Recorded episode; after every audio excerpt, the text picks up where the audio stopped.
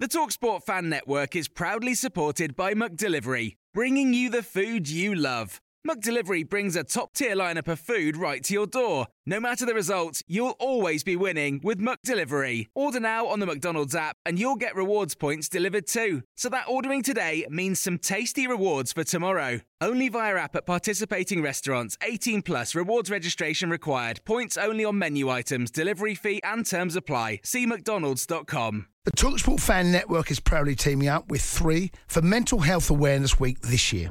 Beyond the pitch, beyond the results, we're here to connect fans, getting them to embrace the highs and lows of supporting your club because we're not just fans, we're a team. With two in three football fans having struggled with their mental health, we understand that life off the pitch can present its own challenges. That's why we're committed to ensuring you have the tools to stay connected with your friends and fellow supporters. Take a moment to connect with your mates. A simple text or an open conversation can make a world of difference.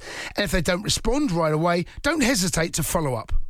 Let's all take a moment to talk more than football. This podcast is proud to be part of the TalkSport Fan Network. TalkSport, powered by fans.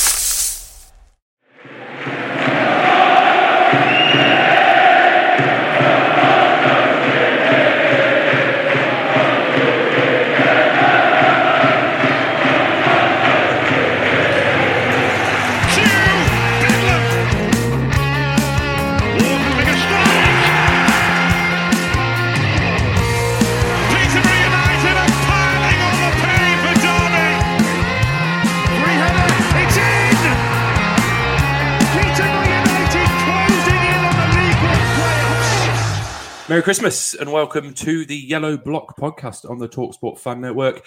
Since we last recorded, we've played once, won once, with yet another clean sheet. This is becoming quite the habit. Joining me this evening to discuss that, I've got Mr. Jarred Farmer. Good evening, sir. Good evening. I've also got Mr. Dan Topnut Weldon from, uh, I would say Sunny Bolton, but we know it's not. Good evening. I'm delighted to welcome back Harry as well, another Stella loan signing. Hello, sir. Hello, hello. Good evening. How are we all doing?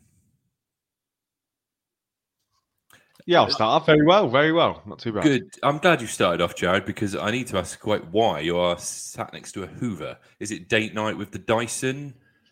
No, it's a charging station where it just stands on like a little rocket. Oh, But true story, I did empty it before because it looked really rough. right. I mean, it doesn't look that much better. I'm not going to lie. Your backdrop is literally a Wilko's sort of knockoff Christmas tree and uh, a Hoover.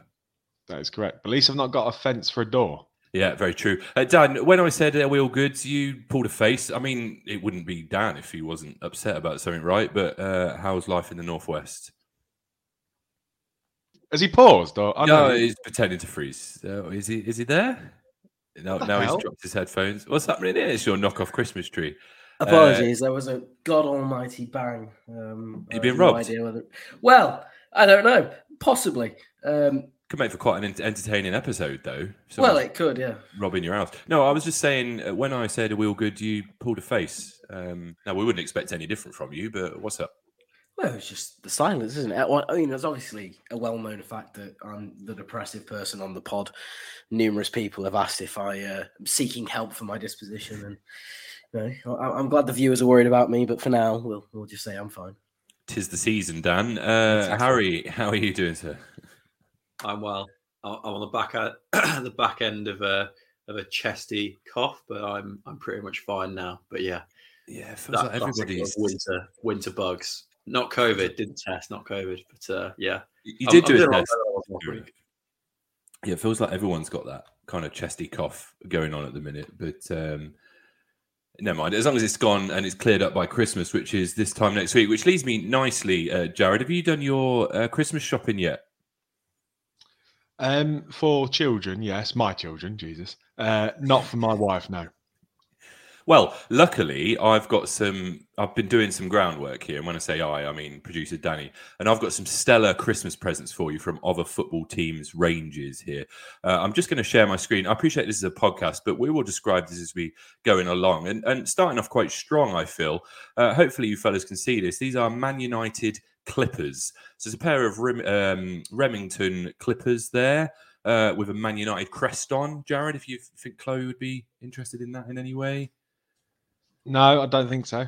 No, okay. Moving swiftly on then uh, to number two, which obviously Change uh, the Rem- Remington to Regulon. regular, like we did there. How about this, That's Joe? what This thought it might said at first. I thought it was a player branded.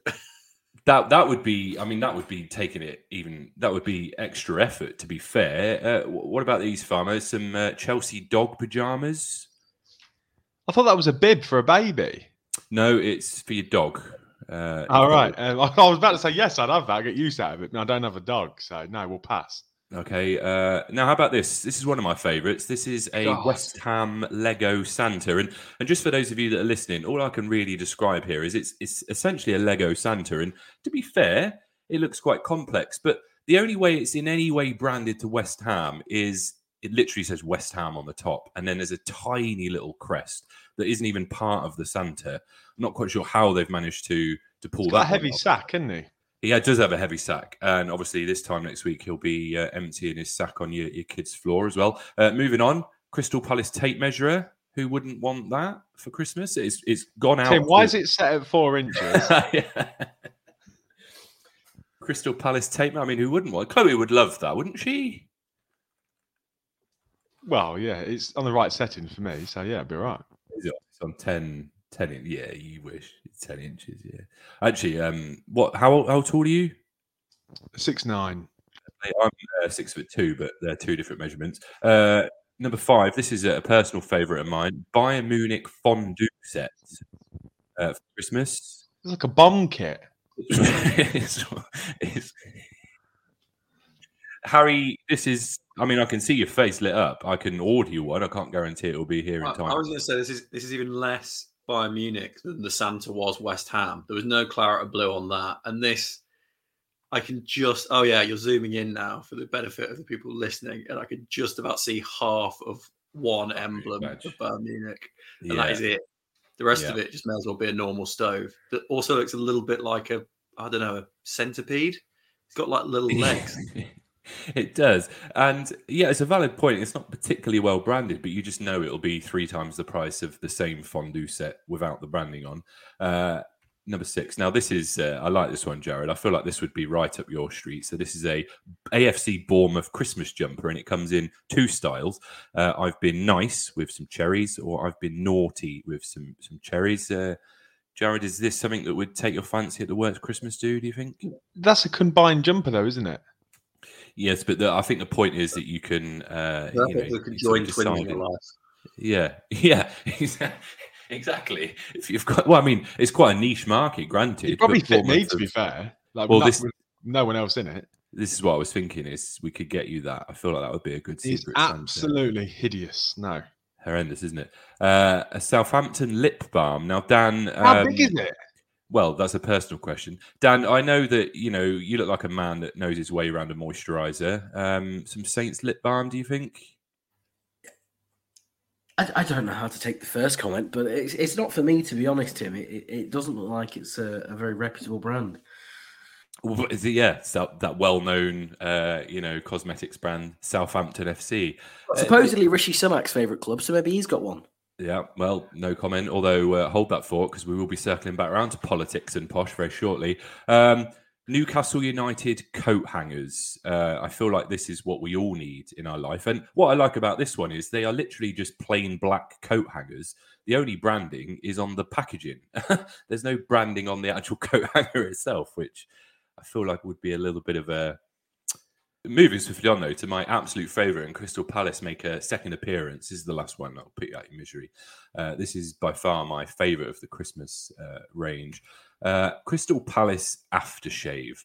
Um, and it kind of got me wondering if Posh were to make an aftershave, what it would smell of, uh, what it would smell like, I should say. So uh, I kind of wondered, Jarred, what you suspect it would smell like. I think it'd smell like a tin pot. I mean, that's not. We're, we're flying, absolutely flying. But it does raise a point, does it not? That our range of products feels quite limited and poor compared to. Uh, I want some posh lip balm. I feel like that's something that we're missing out on as posh fans now. Harry, you look like somebody that would enjoy a posh fondue set. maybe a posh tape measure every now and again when you're doing some DIY? Absolutely. Every single one of what you've just shown, posh version, whatever the aftershave is, it will of course be the best in class. It will be the best of all the aftershaves. Uh, news story is in actual football posh stuff rather than talking about what we wish we had in uh, our Christmas stockings. Um, finally got a resolution to this ownership battle that's been going on. Uh, DMAC confirmed as majority shareholder. We kind of confirmed, I guess, what we were probably expecting in, in that respect. Um, released a statement to confirm there's still debt. I guess, Harry, if I, I start with you, this was, I mean, this was big news, certainly off the pitch. You feel like this is good or, or bad for the club? I think the certainty is good. So we now know that there has been, as per the press release, a agreement on exactly what the figure is, amount of debt outstanding.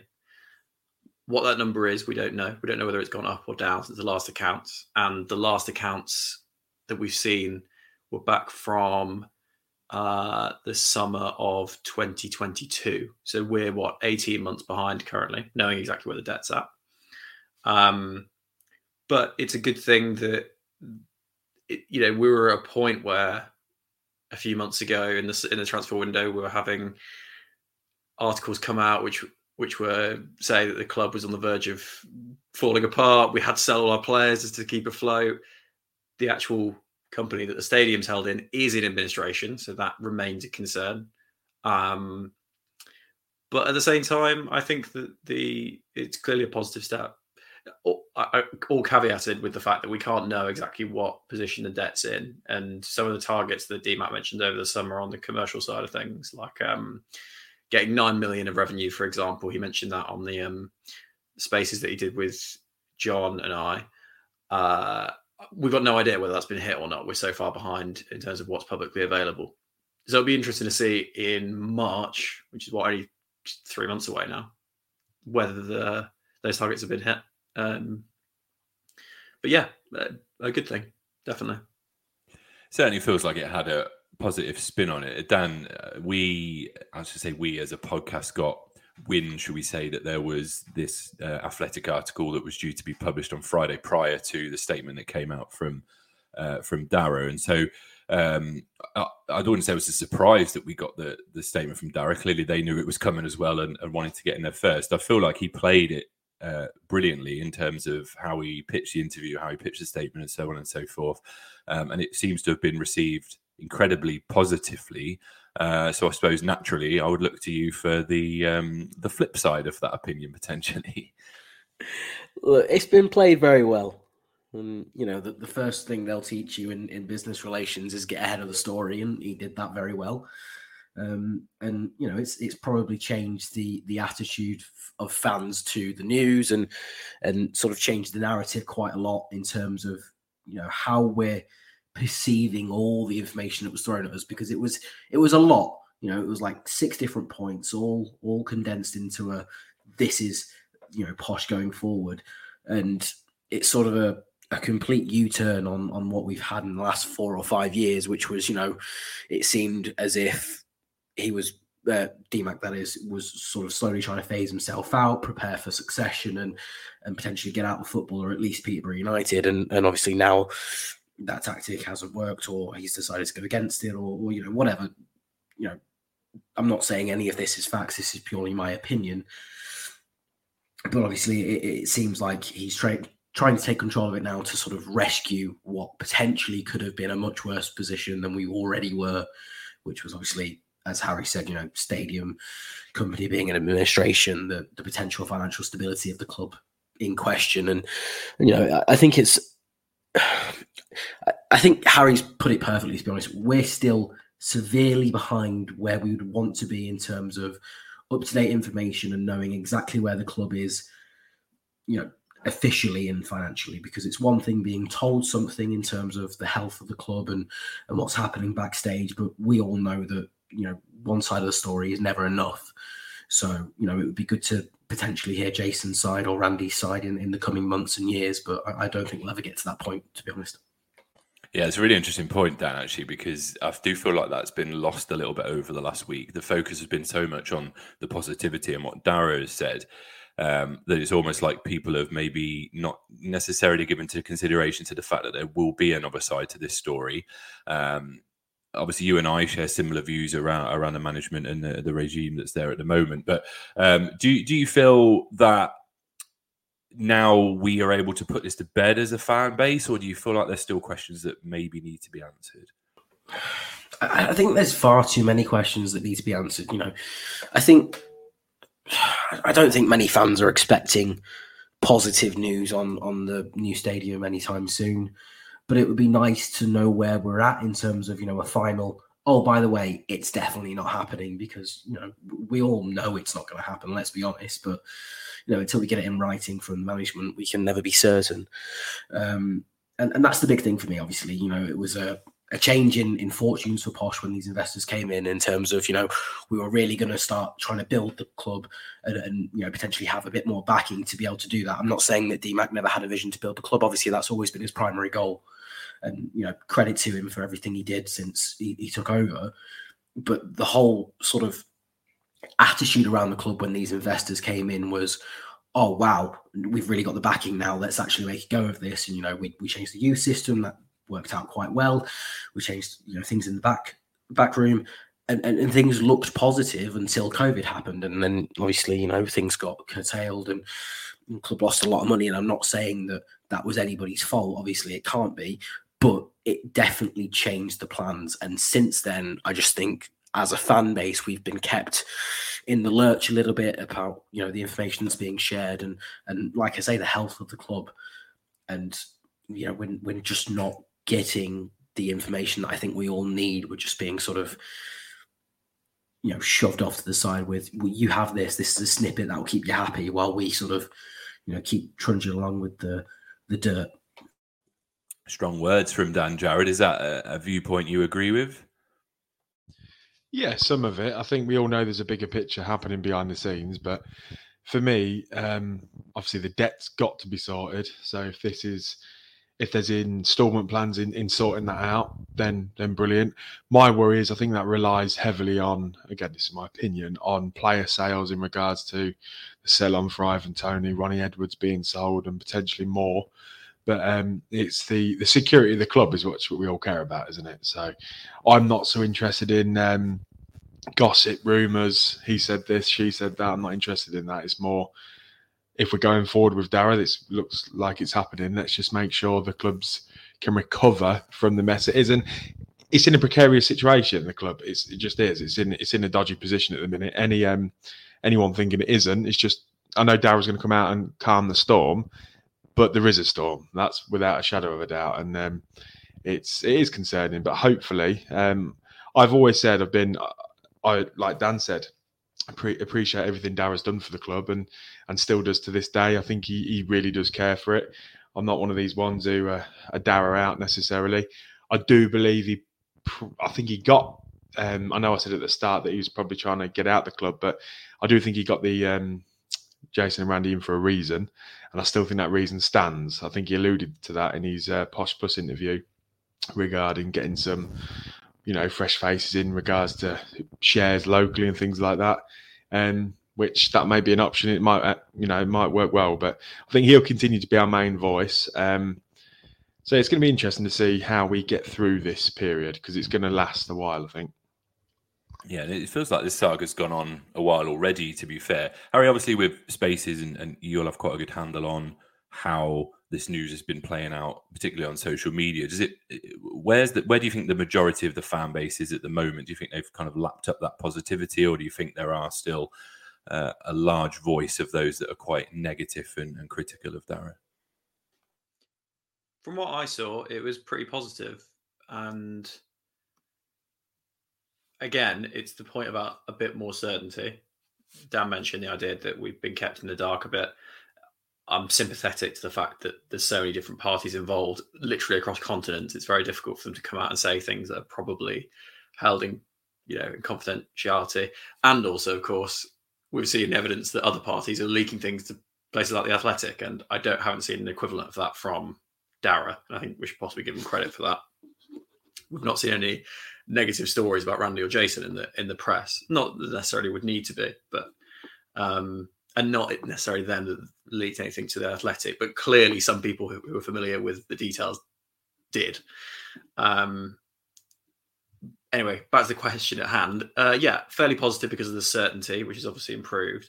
I guess I'd go back and just say that those who aren't positive, so the people who reached out to me, their points were things like the debt is likely until player sales come in just to be serviced with more debt. So we're likely to see Darragh borrowing from other parties to then pay off the debts to Randy and Jason. Now, those other parties may well be closer to him. Um, and you can see some of these, they're called debentures on Companies House. They're basically debt agreements on Companies House, where uh, earlier this year, some people who are literally related parties to Darragh appeared to put money into the club. We don't know how much the money was, and we don't know how long it was for, the terms of that.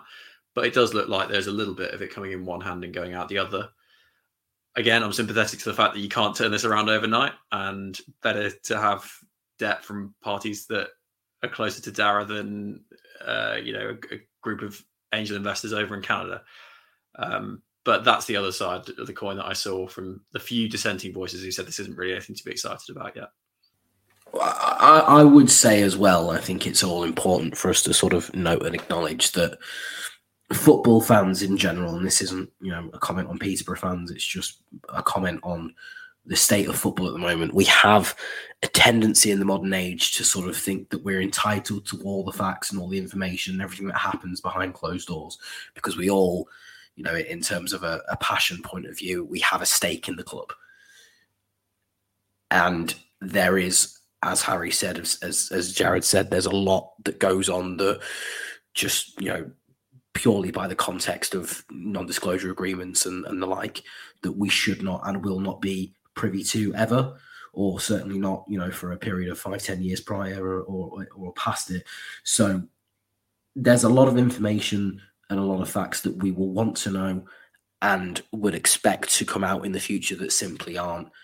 And i think at this point it's purely just a waiting game until the likes of Darragh, Jason, and Neil, you know, the, the parties directly involved with this agreement or you know any future agreements in terms of the remaining shares that, that the Canadians have and and that Darragh doesn't you know until we actually get a statement from the club it's all hearsay isn't it yeah, that's fair enough. That one thing, Harry, just to, to kind of circle around to what you were you were saying.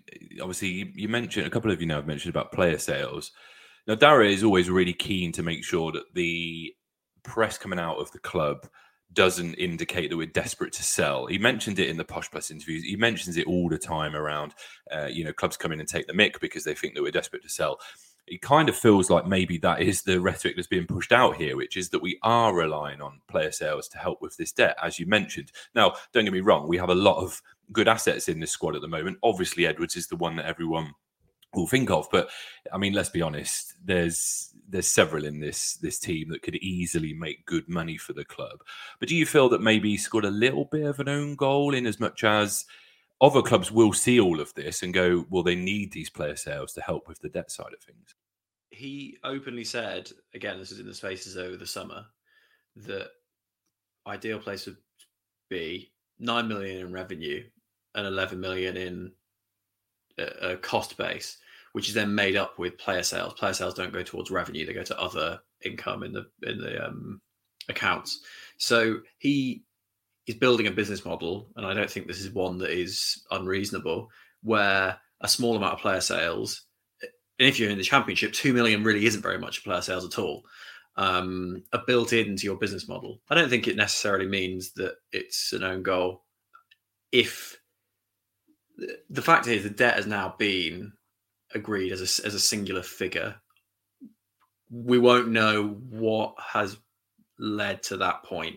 Um, it could well be that there are contingencies. That, you know, some, when a player is sold, maybe it'll be an X percentage has to go towards servicing the debt and nothing else. That could possibly be part of it. Well, and we will we will never know, and it's complete speculation. Um, but the um, yeah, the I don't necessarily see it as an own goal, given that being Peterborough United Football Club, it's very difficult to get to a point where we're bringing in 15 million a year. We just we just never will. I don't think we're not commercially big enough, and we don't have a big enough gate. So it, a lot of other clubs are in that same situation, and we wouldn't necessarily be lowballing them on fees ourselves. You know, we spent somewhere between half a million and a million to Exeter on Archie Collins, right? I'm sure they're the same as us. They have to sell players to keep afloat.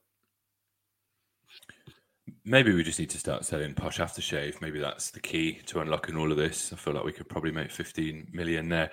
Uh, Joe, just kind of wrapping up on on this, I suppose. My, my, my I mean, we, we've spoken briefly around um, Jason and Randy leaving when the news broke uh, a couple of weeks back. I think obviously Randy, we know wasn't overly involved from a football side. His, let's be honest, he was there for the stadium. I think most fans would would agree with that. I think he would agree with that. Uh, Jason, though, I, I will uh, miss in terms of his diversification of our our income streams. And this is no slight on Darragh, but Darragh's business model, as, as Harry alluded to there, has always very much been that kind of uh, buy cheap, sell uh, expensive. Um, that's how he's made his money. That's how he's kept the club afloat. That's fine. That works. But I, have always said that I feel Jason was great at realizing that there are other ways to make money for this club, such as improving the youth, such as trying to improve the the commercial revenues uh, at the club. I guess I worry, Jarred, that with Jason gone, that we will revert back to Plan A, uh, which is great when it works, but has a ceiling which we've hit three times now. Uh, do do you feel that Darragh Uh, as, as a as a solo owner, as a majority shareholder, is still in the, the right position to take the club forward. I quite like him in the position he's in. Now, that's a part of the problem, I think, because he's quite heavily involved in the football side, isn't he? In regards to scouting as well, that's a huge thing for him. He enjoys that, and he's got a track record of being good at it. No one's knocking him for that. But like you say, there's other revenue streams, and I think he's alluded to in the past where Jason come in and and brought a lot of you know other ideas in, and so did so did Stuart. So naturally, you're going to miss that because there's only you know one brain thinking about it now. I know there's there's staff there, but you know what I mean, uh, with actual financial interest in making it happen. So I think we will lose out in regards to that, but um, it's nature of the beast, They've left now, so well.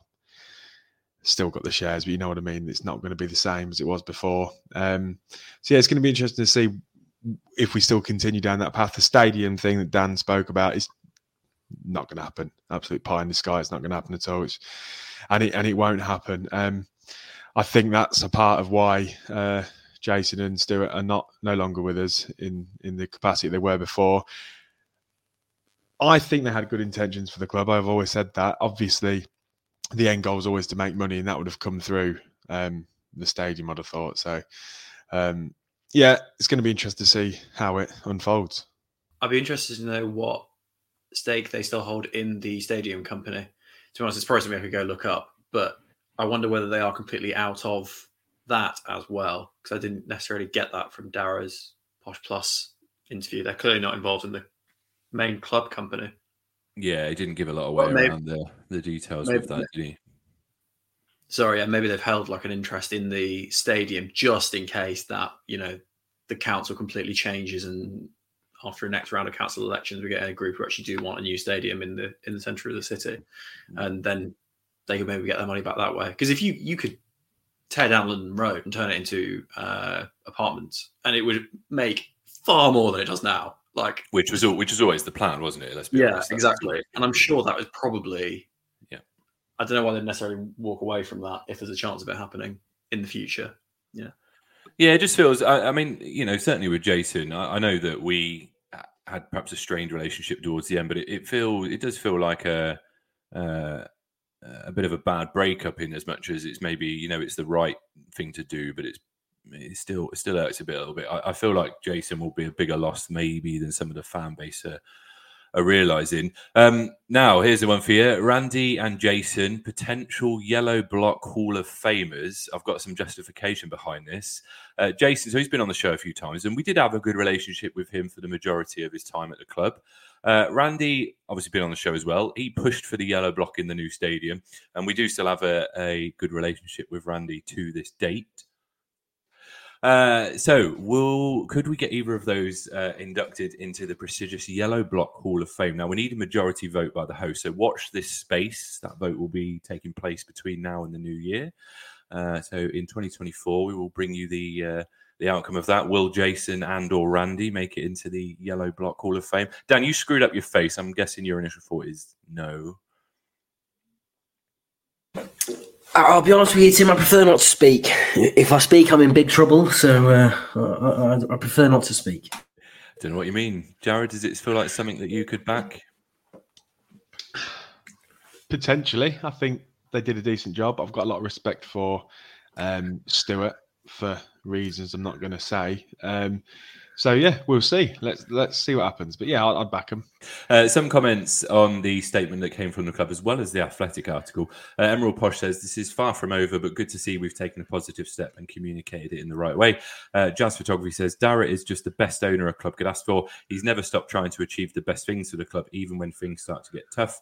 No wonder other clubs fans idolise him and want him at their club. Even when he eventually leaves, he'll still be a Posh fan. Uh, and Seamus Walker says a very interesting article. It's good to see that DMAC and Posh were not at fault. Sorry that it happened, but please the club are moving forward through it.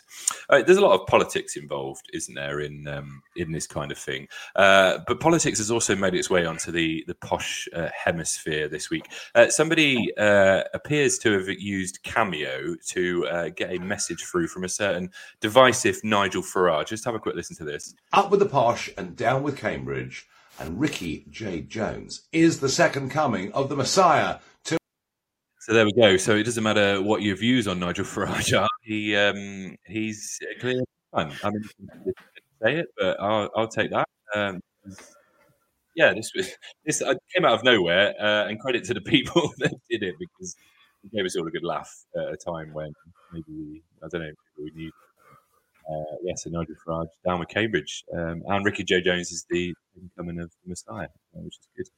Uh, on the pitch, then, it's been another good week. Uh, tough game away at Fleetwood. Uh, we all, uh, all those of us that were on the pod last time, unanimously said this would be a tough one.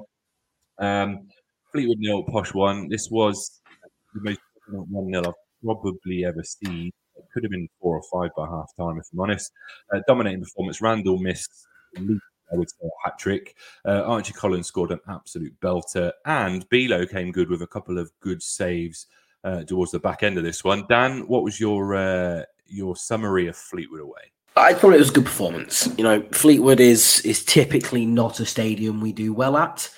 Um, so to, to, come away with uh, with three points from that game, um, I'm very happy with. You know, their keeper had an absolute blinder, pulled off like five or six incredible saves like I say, to, to come away with with three points in a stadium that we don't do well at, you know, typically Northwest games just suck for us, and they're doing quite well for us at the moment. You know, obviously Blackpool and and Bolton come to mind. You know, it, we're in a really good stand at the moment in, in terms of position and, and results around us, and, and long may that continue. Yeah, a couple of stats Harry caught my my eye. I'll, I'll throw this to you because Jarred doesn't like stats, but um, 73% possession, 646 passes versus Fleetwood's 242 and a pass accuracy of 89%. It was, bar the last, let's say, 10, 15 minutes, uh, a really well rounded, dominating performance and realistically should have been more than one. Yeah, I remember the days when we last had a manager who obsessed about number of passes in a game. Anyone remember what Graham Westley wanted us to do per game in terms of passes? Anyone remember the uh, in one of his first interviews what he said? Was it around a thousand? You wanted 500 game, and we're now hitting 640 in a game. You know, Wesley ball. That's it. We're playing Wesley yeah, ball. That's beyond is. Wesley ball. We've transcended West, Wesley ball. Wesley ball. We are. We're in Fergie four ball. Um, yeah, I mean, it, it was a.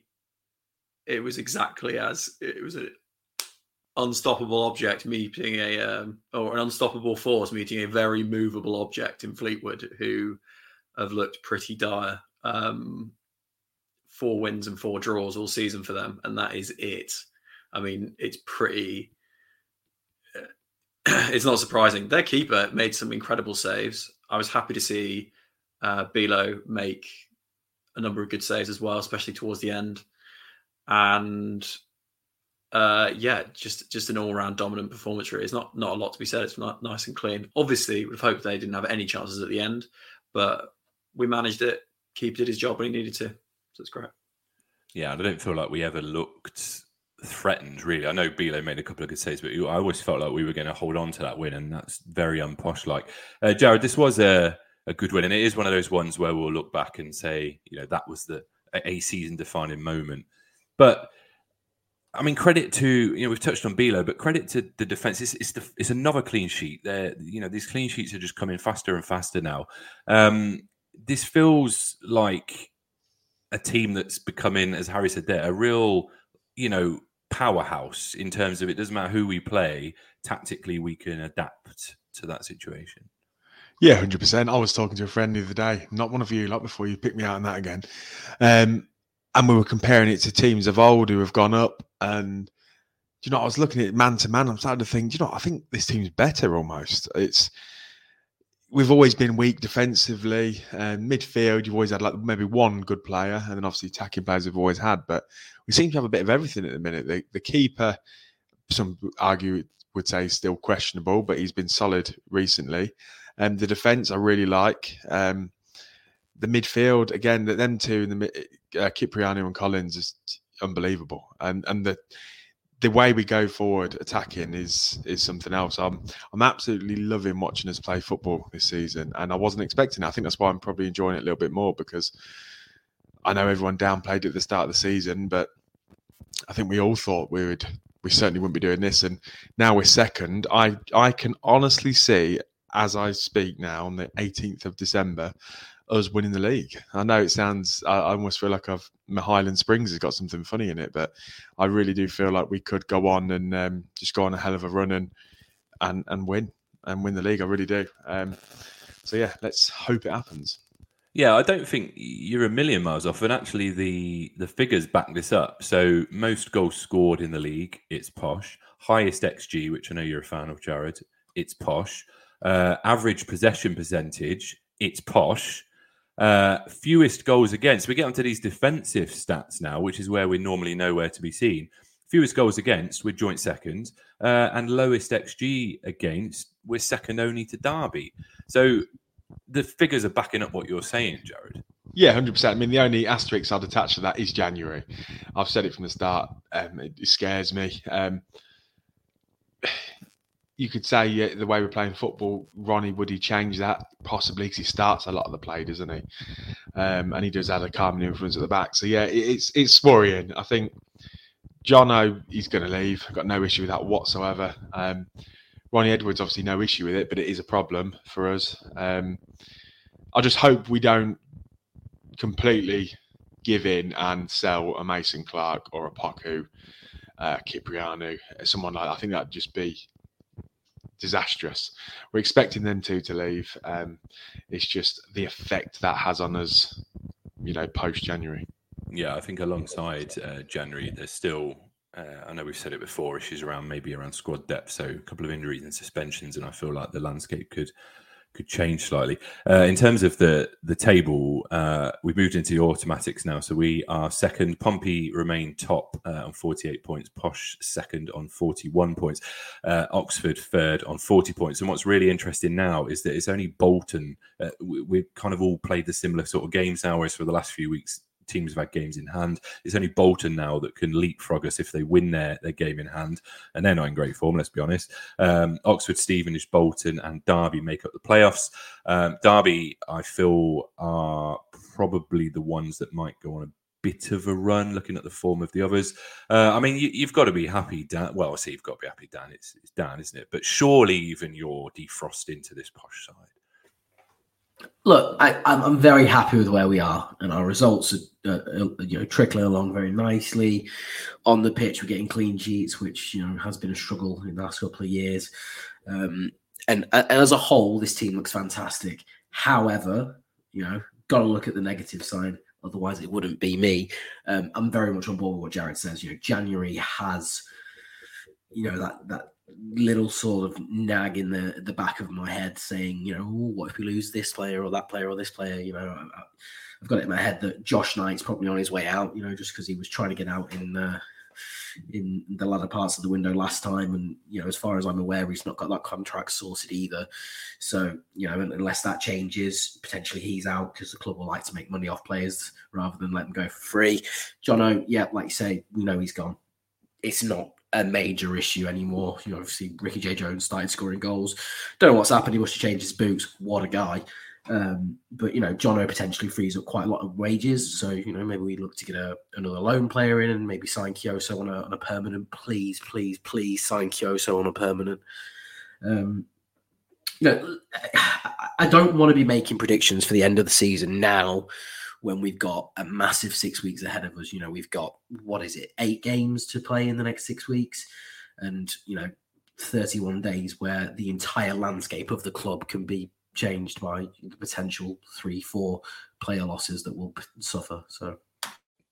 Yeah, it's interesting. And obviously, we've got Barnsley and Derby back to back to come as well uh, over the next couple of weeks. Um, Kioso is a player that we've talked about a lot this season, Harry, and this kind of will he be recalled and all this this in January. But I came across a really interesting conversation on uh, X the other day between some Rotherham fans, basically talking about Kioso and how uh, he's made it clear that he doesn't want to be at the club. So what's the benefit to recalling him if he doesn't want to be there? Do you feel like that might feed into this in terms of will he become our player? Will he just see out his loan for, for the rest of the season? Where do you stand on Kioso?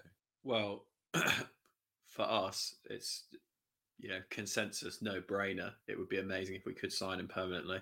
He clearly loves the club. There's a lot intangible to what he does for our side. You know, he he inspires others to perform. Po- Poku feels more confident bombing forward because he's got Kioso behind him. The other midfield players know that they've got a strong option to pass out to the right and out to the left as well. Like Burrow's done really well, but Kioso coming in in the way that he has to be made club captain as a lone player is just says it all in, in and of itself. But big and big but if Rotherham want their man back and if there is a recall clause, then they'll they'll take it. And they know full well that he's a he's a professional guy. Clearly, he will just suck it up and he will play for them.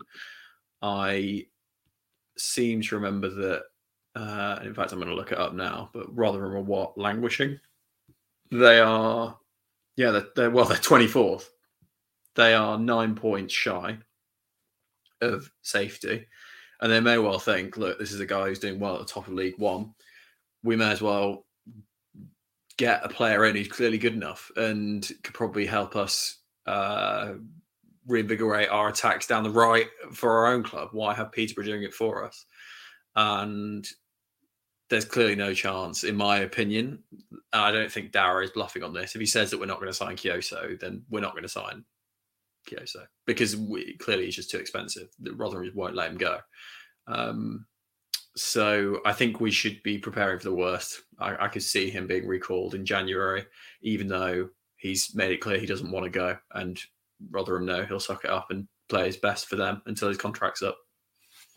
Yeah, it's interesting because he liked a, a, message on tweet. Somebody, had, one of the like pages that puts out stats about Posh uh, about football club. Sorry, uh, did one about you know this amazing run of form that we're on, and he initially quote tweeted it, then deleted it, and just liked it. And the quote tweet initially said, "Just getting started" with the flame emoji.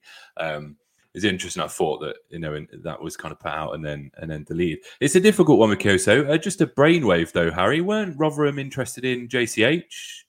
Maybe we could, you know, send him north and Kioso can stay south. It would be great. I think that would be a genius move. I I don't I don't think that will happen either because I'm pretty sure JCH wants to move back to the uh, Somerset, the wet, the, yeah, the West Country. Yeah, yeah. No, I, I know he wants to get down that way, but you know they need a striker. They're clearly struggling uh, for goals. You know, got a league two times League One Golden Boot winner. Well, you have him. Do you know what? You can you, you can have him. Is what? Sorry. Quick factoid on that because I've just looked it up as well don't give me the name of the player who's the top scorer for Rotherham, but how many goals their top scorer scored this season? Three.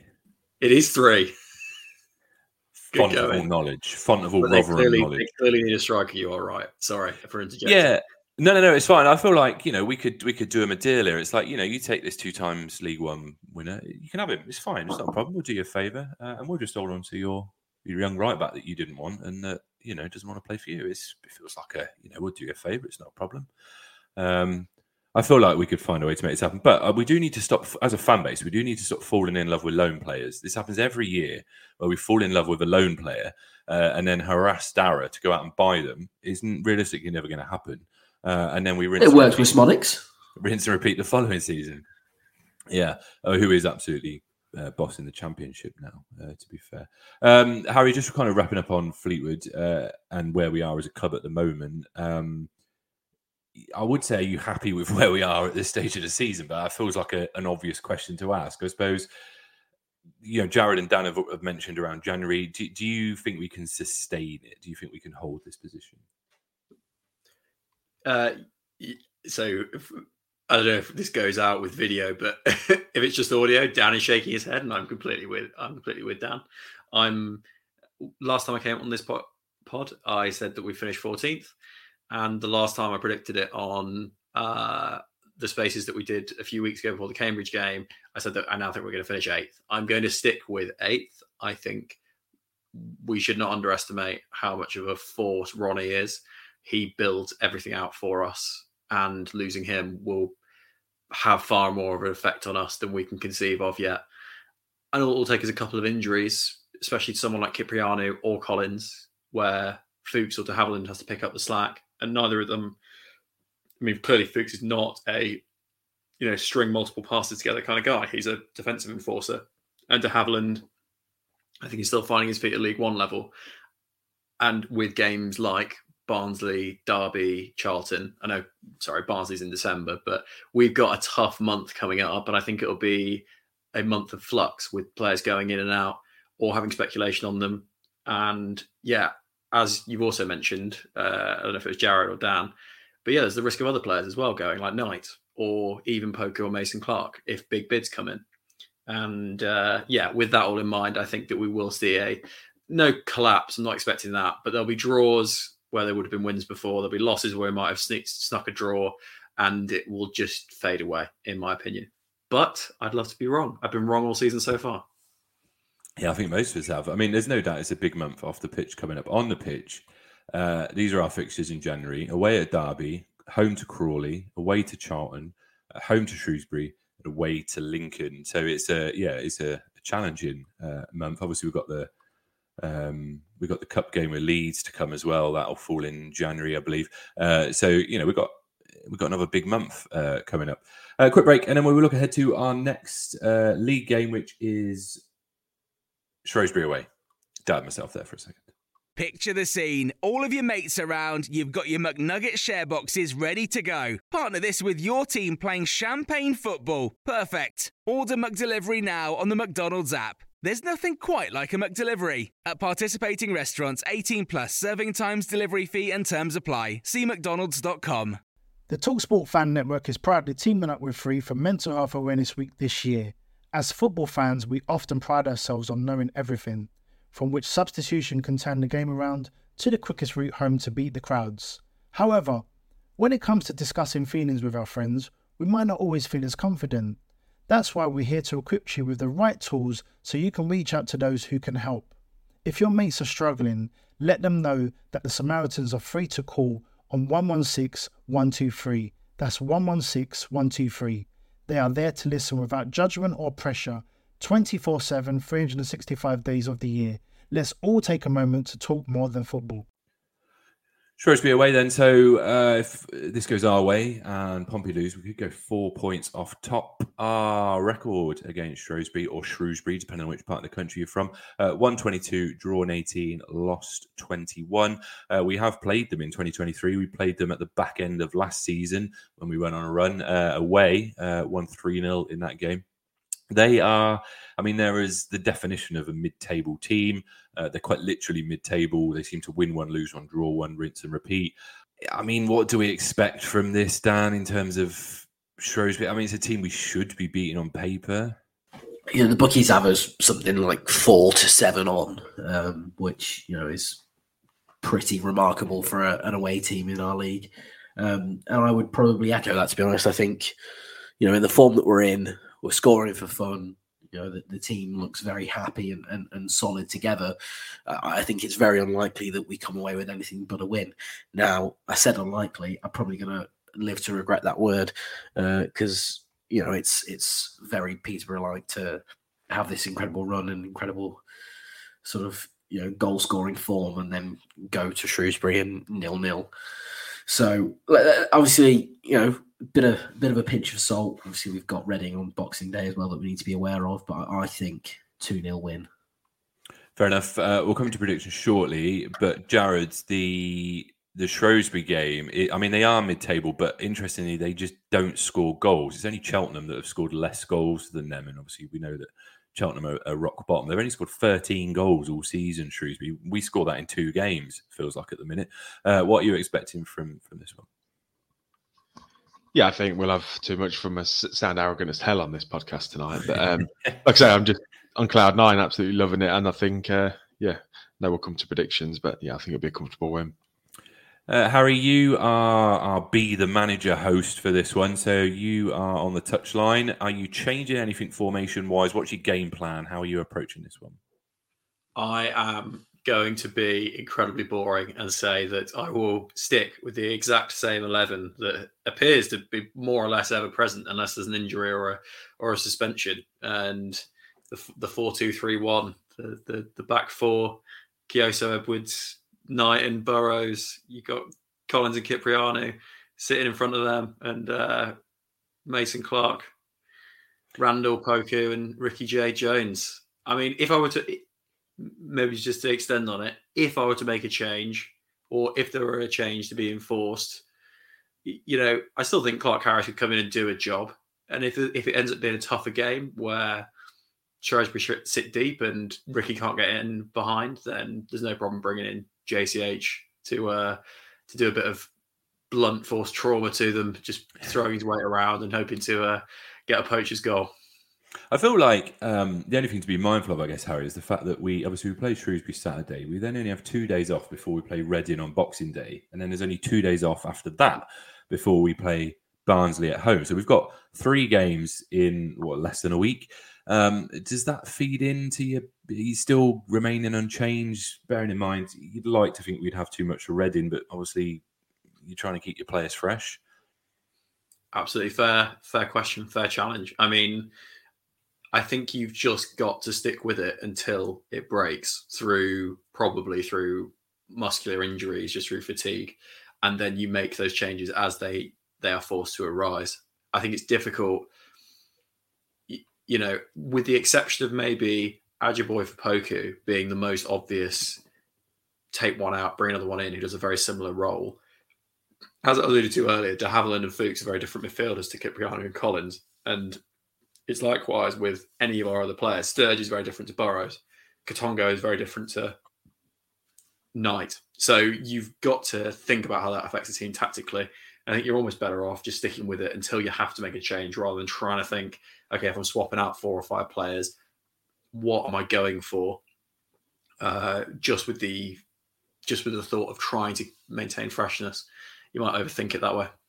Yeah, no, that's fair enough. Uh, Prediction League update for your squadron leader Jetwash remains out top on 17 points. Dell is second on 14, and then Carl Irving makes up the top three on 13 points. Uh, in terms of the, the host table, I uh, would just like to point out at this point, I still hold the lead with 10 points. Uh, joint second is producer Danny and Sam. And you should all be ashamed of yourself because producer Danny doesn't even support Peterborough United. And yet he's in the top 10 overall and he's joint second. Uh, in the host table. Uh, Dan, you're fourth with seven points. Jarred, you are fifth with four. And Nathan is rock bottom with one. Um, now, to be fair, Nathan is a self confessed two team Tony, uh, like well, like many posh fans are, to be fair to him. But uh, now that we know he's a two-team Tony, and we're trying to think of uh, forfeit should he lose, I wonder now that we've seen the Manchester United Clippers, if perhaps he should be looking to shave his head with said Clippers, Jarred, uh, if he does finish rock bottom. I think that's a fair um, punishment for any of us. To be fair, if we if we lose, maybe a skinhead is what's going to happen. Yeah, well, I'm definitely safe. Whilst you've got your your crackly mic, Jarred, what was your prediction for the um, uh, Shrewsbury game? 2 0 posh. Harry, a prediction for this one. Uh, I'm going to be really unnecessarily arrogant. I'll go as 6 0 Posh. Oh, where's that come from? 6 0.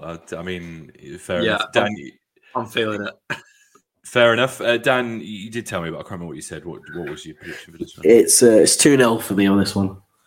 All right, uh, I'm throwing in a. I'm doing to do what I did for Fleetwood. Um, thankfully, was proved wrong. I'm going nil nil away at Shrewsbury. I feel like this is where we start to to drop a couple of points, which is fine. They'll, they'll happen across the season.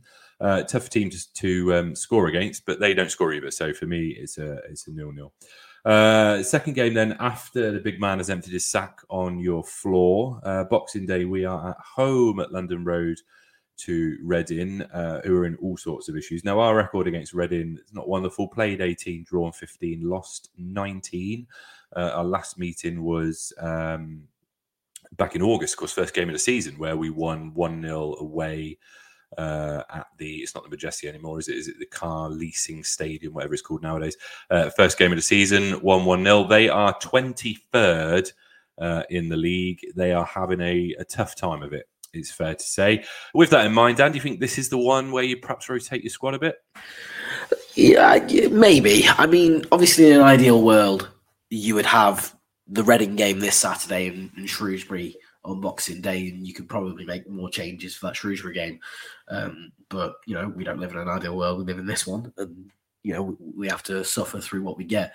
Now, I think it's important to note that yes, this is in 23rd, but they have had a fair few points deductions. So, you know, probably not a fair reflection of how well they're doing this season. Um, but I'd like to think that we've still got enough to to to get the win. Obviously, we played them first game of the season uh, earlier on in, in August, and you know that was probably when we were at our worst overall this season. You know, since then we've we've kicked on quite well, and especially in the last sort of two months, we're playing very very well. So you know, I think with us in the form that we're in, we should have enough to to win that game, and if we don't, it will probably be a, a crying shame. But it's a big stadium. It's a big atmosphere to uh, to go into. So you know, let, let, let's see how well we do. It's a big stadium. It's a big atmosphere. You know, it's a home game, right? Oh Christ! I thought it was an away game. oh, do you know what? I've got it in my calendar as an away game. No, you know, you're you're, you're at well. All right, let, let me rewind 30 seconds. It's a tin pot stadium. It's absolutely tiny. Uh, so, you know, to go into that shed with our team and the way we are, I still think we've got enough to beat them, really. Um, that's that's that's terrible for me. Yeah. Uh, it is what it is. You know, it's it's fine. I mean, you, you talked about it's how because you said something about the car leasing stadium. It is. It's but sort of, that, that affirmed it in my head. I was like, oh yeah, it's the away game. Ah, oh, right, yeah, sound. Yeah, I'll take the blame down. It's fine. Jarred, how do you see uh, the Reading game going, which is at home in Peterborough in Cambridgeshire? It is. It is at home, and I think it's like is it four games in nine days altogether? It's it's going to be very very hectic. Um, I think we will drop points within that time. I think this will probably be the game that we do. Um, there'll be players will be full of turkey. Although I don't know why. Why do we eat it at Christmas? Because it's shit. It's so dry. Nobody likes it. But there we are. We've all got it for Christmas. Um, That's not my ex. You would because you're a very depressed man. Um, I think uh, two two. I think. I, I mean, I did, we'll slip up a little bit.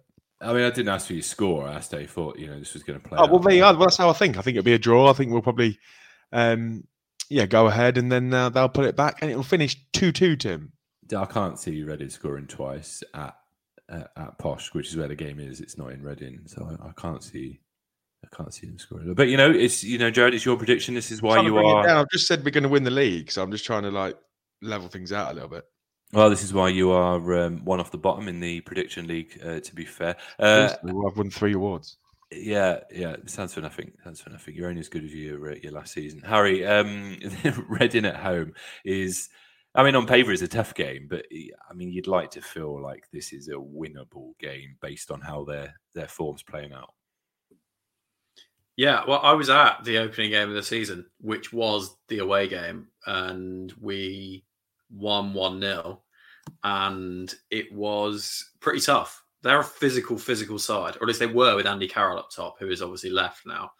Um, they could have been 3 0 up within 10 minutes and big Bilokapic made three massive saves. and frankly, our goal was a bit of a fluke. It was crossed over. Mason Clark somehow headed it, looping over their keeper, and we didn't really threaten that much the rest of the game. Although we did, we did hold them off. They weren't, you know, knocking down the the door. So it could end up being, as you guys have alluded to, a, a physical game that, uh, because we're tired, we struggle to keep up with. So yeah, I completely agree. There's a risk of us losing. But I think we'll win because compared to back then, they've had this four point deduction. They've lost Andy Carroll. They are throwing tennis balls on the pitch every chance they get. They hate their owner. They're in the relegation zone. I think that their players will be not even fighting for a move in January. They'll just be praying that it comes, and they're not really going to be able to put up a fight. I, I think it will be. Uh, I think it'll be one that we do well in. It'll be after that that we start to struggle with the tiredness, in my opinion. Yeah, fair enough. What's your score prediction for this one, then, Harry? I will go with 2 0 Posh. 2 0 Posh. Jarred says 2 2. Uh, Dan? Okay, so r- remind me, this one's away from home? It's right. It's away from home. This is this is being played at a neutral venue. And, and, and, and, and just to, to backtrack, Andy Carroll still plays for Reading. Is that correct? Yeah, Reading are in the Reading are in the Premiership still. Uh, Okay, so so we're living firmly in the past. Fantastic. Okay, well, with that in mind, then no, Steve look, Coppell's I- the manager as well. Like I made a mistake. You don't have to bring it up. God, this is the top knot all over again. Um, no, I, I think we, we'll have enough. Uh, I think it'll be close, much closer than the Shrewsbury game.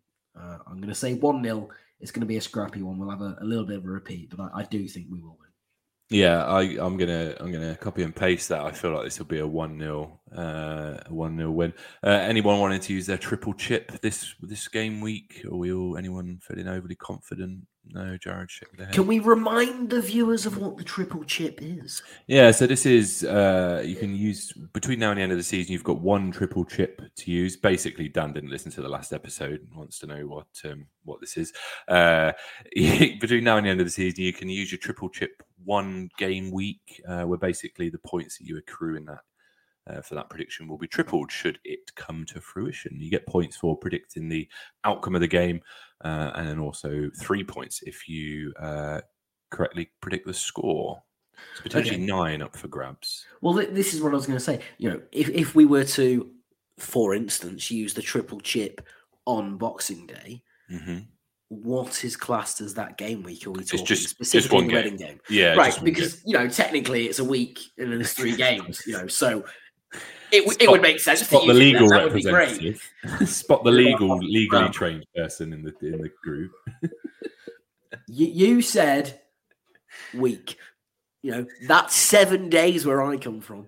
All right. Well, match then. Uh, which match do you want to use your triple? Do you want to use your? I don't want to use mine. Oh, Thank you very much, Timothy. Sensational. I'm glad that we had that conversation. Uh, in other business, Cambridge United have released a book of their greatest moments. I don't know if any of you have seen this. This could also be just in time for Christmas as well. Um, apparently, it's printed on the back of a bus ticket as well. So that's uh, that's quite interesting. Any other business that anyone would like to cover before we wrap up for Christmas? No, no. I'd like to hear your opinions more, though, Tim. I want to hear your, your take on things a lot more. Anything in particular, Jarred? Because it's been there's a reason that I've stayed on the fence for this episode. I know. I don't think you should, though. I think um, obviously you've got a lead with us, but I do think we should. I was tempted a couple of times. I thought, no, is he is he holding back for a reason? So I didn't ask you, but yeah. Anything in particular you want to know? You want to know what my thoughts of Christmas are? Or No, I'd like to know what you. Th- I'd like to know your thoughts on what you made of the the statement from the club in the week, like we've all been talking about for the last hour and six minutes. Yeah. So, I mean, I guess I, I echo what you guys said. I, I think it's really important that whatever our opinion is and whatever we do and say, there's there's two things. One is that we accept that we don't have all the information available, which you guys alluded to, and that is important because we're making a we're forming an opinion based on what what we have available to us, and we also it's also really important that we don't lose sight, I think, of what Darragh has done for the club to get us to this point. Um, because it's very easy if you are Darragh out or anti Darragh to disregard that. You know, he picked us up from a time when we were we were really really poor, and he's turned us into a team that's playing incredible football. It's fantastic to watch um, this season. Uh, but I, I don't I don't buy all of the charm necessarily that we're getting from Darragh. He's very, very good at communicating, like incredibly good at communicating. He knows how to make people tick. He knows what to say and when to say it and how to say it. And that is why I, I feel like it's important that we don't get sucked into that too much. It's great news in terms of the fact there looks to be a bit more stability, but I'm also acutely aware uh, that there is more to this story than we we're aware of, and there is a second side of the story, and I would like to know the other side of that story before we can formulate a, a complete opinion. Um, I don't personally, I don't think that it is all as one-sided as what has necessarily been portrayed to us. And that's purely just an opinion based on the little tidbits that, that we get. And obviously you know we're in a privileged position that we we maybe get a little bit more perhaps than than other people. But um, the truth will out uh, the other side of the story will out. We're we're you know we're actively working on trying to make that happen. So um, i don't you know I, I suppose i'm trying to sort of be on the fence but also say that let's just not get carried away too much. It's good news that there's that stability but i'm still cautious because there's been there's been a few issues around Darragh's ownership before, and I don't want to kind of just get suckered all back into the the world is great and then find ourselves disappointed again if those issues resurface. I suppose uh, is is maybe where I'm at. Um, I don't know if that answers your question, Jarred, but that's kind of It was very well done, Tim. I'll give you that.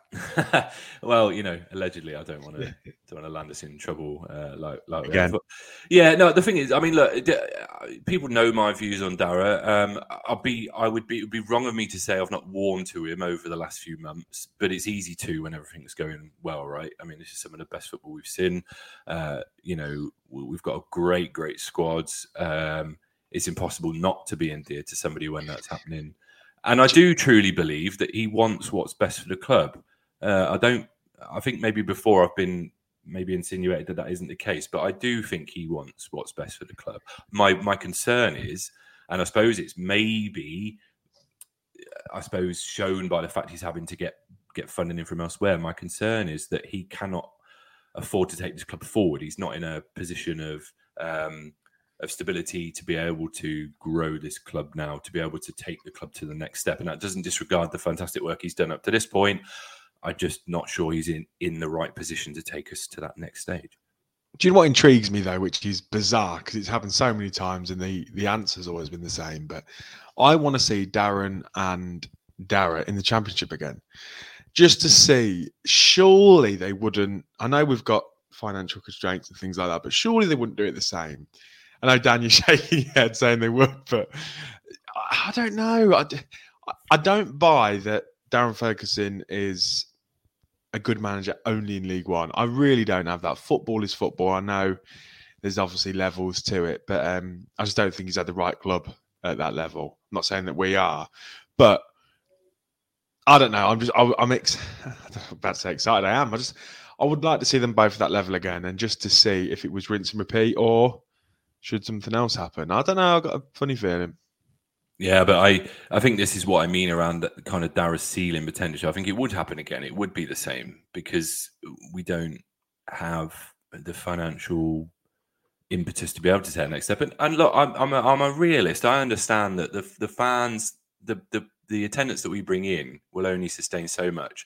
And I was having a debate with somebody the other day who's not a posh fan, and he was basically saying that I should be, you know, this should be like the best time of supporting the club, and we should be on cloud nine all the time. And we've got this amazing owner, and we need to realize where we are. We're not a championship team, and I get all of that, but I think I, I can be a realist, but also try and be optimistic about the future. And uh, I suppose that's where the concern comes. It's kind of like once bitten, three times burnt in this case in the championship, because we go up with an expectation that's fed to us, and we never get near to that. Um, and I, I guess I, you know, I'm not, and I said this when when Jason and Randy came in. I'm not against Darragh staying. I just I don't feel like he's individually can take this club to the next step. Now, as he's got older, I do think he's got less stubborn, which is only going to serve the club well. Um, but yeah, I don't, I don't. I mean, Dan, you you you're you're a similar ilk. Uh, If we got promoted, I don't think things. I don't think things would be any different to, to previous times. Yeah, I completely agree. I, I think it would be rinse and repeat all over again. You know, they showed, and again, this is my opinion, but they showed a complete lack of desire to even give it a proper go the last time round. You know, we went. You a- say that just to, just interrupt you, Dan. You say that, but I remember doing the podcast in the summer when we went up, and we was all quite impressed with the signings that we made, Yeah. and we all said that. Hang on, I think we're giving a bit of a shot here. Yeah, and we all saw how that worked out. I mean, from God, what was it like December to March or something? We went on a on a three, nearly four month losing streak where we got maybe five points out of a possible forty or something stupid like that. And you know, we never sacked Ferguson. He had to take himself out of that role for us to move on because the owners weren't willing to do it. They, you know, said, "Oh well, you know, no matter what happens, we want him to be back in charge in, in League One." Well, they got that. You know, they had to go the long way around it and, and get Grant McCann for a little, you know, stop holder in, in the meantime. But you know, they got what they wanted. And I'm not necessarily saying that it's worked out badly for us in terms of a potential return to the championship. You know, we got very close last year. It's looking like we'll be very close this year, if not there. The problem is, is that when we get to the championship, there doesn't seem to be the planning in place for us to make a proper go of it. Because despite what we think about the team, despite what we think about the levels, it is abundantly clear, and the gap is only getting more and more, you know, obvious. There is a very clear divide between the quality of League One and the quality of the Championship, and even more so the Championship to the Premier League. You know, teams like Plymouth go up and they give it a good go, and they're doing very well. 100% they're doing very well. They've got a very good manager, they've got good following, and they've not spent a lot of money, but the players have adapted very well to that league. You give that on the flip side to Sheffield. Sheffield Wednesday had the highest points total in League One history to not be automatically promoted. And they've gone up. Yes, they had a change of manager, but the squad majoritively stayed the same. And they were abysmal for the first 20 odd games. You know, it's only now they've changed the manager that they've started picking up results, but they still find themselves in the relegation zone and they're still probably going to end up getting relegated. You know, until we have the financial ability, which will probably never happen, to complete the championship, we're never going to be the, the team that competes, the team that stays up more than one season and, and you know potentially gets lucky. And I'm not necessarily putting the blame on Darren or Darragh. I'm just saying that you know it would be nice to have a different approach. And yes, that approach might fail just as badly as, as going up with Darren. It probably will be the case. But at least we tried something new. But you know, going up with the same mentality and the same tactics, it's not working. We've done it three times. We've been relegated three times. Well, cheers, Dan. Now I don't even see the point in getting promoted. Might as well not bother. We did stay up once though. We finished 18th. We did, yeah. And but actually, like I mean, obviously we're you know kind of we've done the League One journey many a time. We know how League One works, but we've tried something different this year, and look at how it's working. Right, we're playing some. Of the There's best just some of them players in in the lineup I'd like to see um, in the championship to see what they could do. Um, I'm not saying we'd go and spend you know three or four million on on players and getting them in the door and who who've got championship experience. That's not going to happen. We know that, but. I think it's because we've gone up so many times and failed so many times with Darren and Darren. I just I would like to see what they would do because remember the um the article Fergie did. I can't remember who it was with, um, but it was it was a really interesting one about doing the same again, basically in the championship, and that we didn't learn our lessons. I'd just like to, I would like to see what they would do because um, if all of us we think it'd be it'd be the same, I get that, but surely there'd be a plan in place to do something drastically different. Um, but I suppose we'll see in the summer. Hopefully, fingers crossed. Well, certainly if we carry on the way we're going. I mean, it's, it is a difficult one because you know, well, but I, I I personally feel like it would be it would be the same. And you- I suppose you get to the point. I know we were focusing specifically on Darry. I suppose you kind of get to the point where it's like, does and I'm not suggesting he doesn't. This is just a, a, rhetorical question. Does Darragh want to sustain Peterborough in the championship? Is it in his interests to sustain us as a championship club versus being a League One club when we know that his business model and his business ethos is buy young, sell uh, for a lot of money? Can you do that in the championship competitively? Probably not. The likes of Mason-Clark, Poku would they shine and increase their value in the championship if we're 23rd, 24th? No, because they wouldn't get the they wouldn't get the the the freedom that they do in League One to be able to go forward and do their thing. I don't know. I'm just spitballing. I'm not suggesting that he has that kind of. I'm just trying to. I'm trying to think of reasons why we don't change anything when we go up, and maybe that's maybe that's one because it's not in our interest to. See, for me, and I see your point of view there. For me, I, I see it in two prongs. In terms of the way the club currently operates and sustainability, in terms of you know having the ability to compete in League One every season, absolutely it's not in in Darragh's interest because, like you say, he wouldn't be able to employ the same tactic. We wouldn't be able to buy young because we'd be paying too much, and potentially the downside would be too high. You know, but on the flip side, with you know what we were speaking about earlier in mind in terms of you know the original plan with the Canadians, uh, the way I saw it, and Tim, I think you agree, was a succession plan. I think if Darragh wants a reasonable succession plan where he gets the value that he sees Peterborough at out of the club again, he needs to sustain us in the championship because I don't think we're going to get a buyer, especially not one with big pockets, unless we are championship or you know borderline, um, like you know established championship club. You know until we've been yeah. there a couple of seasons, you know, and we've got a plan. If we're teetering on the relegation zone or, or you know can't even get there, I, I just don't see this club as sellable. Yeah. What a can of worms you open there, Jarred, asking for my opinion. This is why you were three times hosted a season because you have that ability to, to create that conversation, you see? Absolutely. I think we're all fucked now, though. It's time to go to bed. Indeed, it is. Uh, well, thanks very much for your time this evening, fellas. And from everyone at the Yellow Block, do have a wonderful Christmas. We will be back just after the Boxing Day game to uh, preview the games going into New Year. Uh, hopefully, Santa empties his sack and makes everyone happy uh, this time next week. Um, Merry Christmas and Uncle Posh.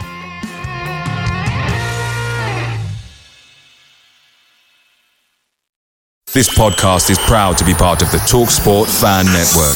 TalkSport, powered by fans. The TalkSport Fan Network is proudly teaming up with Free for Mental Health Awareness Week this year. As football fans, we often pride ourselves on knowing everything, from which substitution can turn the game around to the quickest route home to beat the crowds. However, when it comes to discussing feelings with our friends, we might not always feel as confident. That's why we're here to equip you with the right tools so you can reach out to those who can help. If your mates are struggling, let them know that the Samaritans are free to call on 116 123. That's 116 123.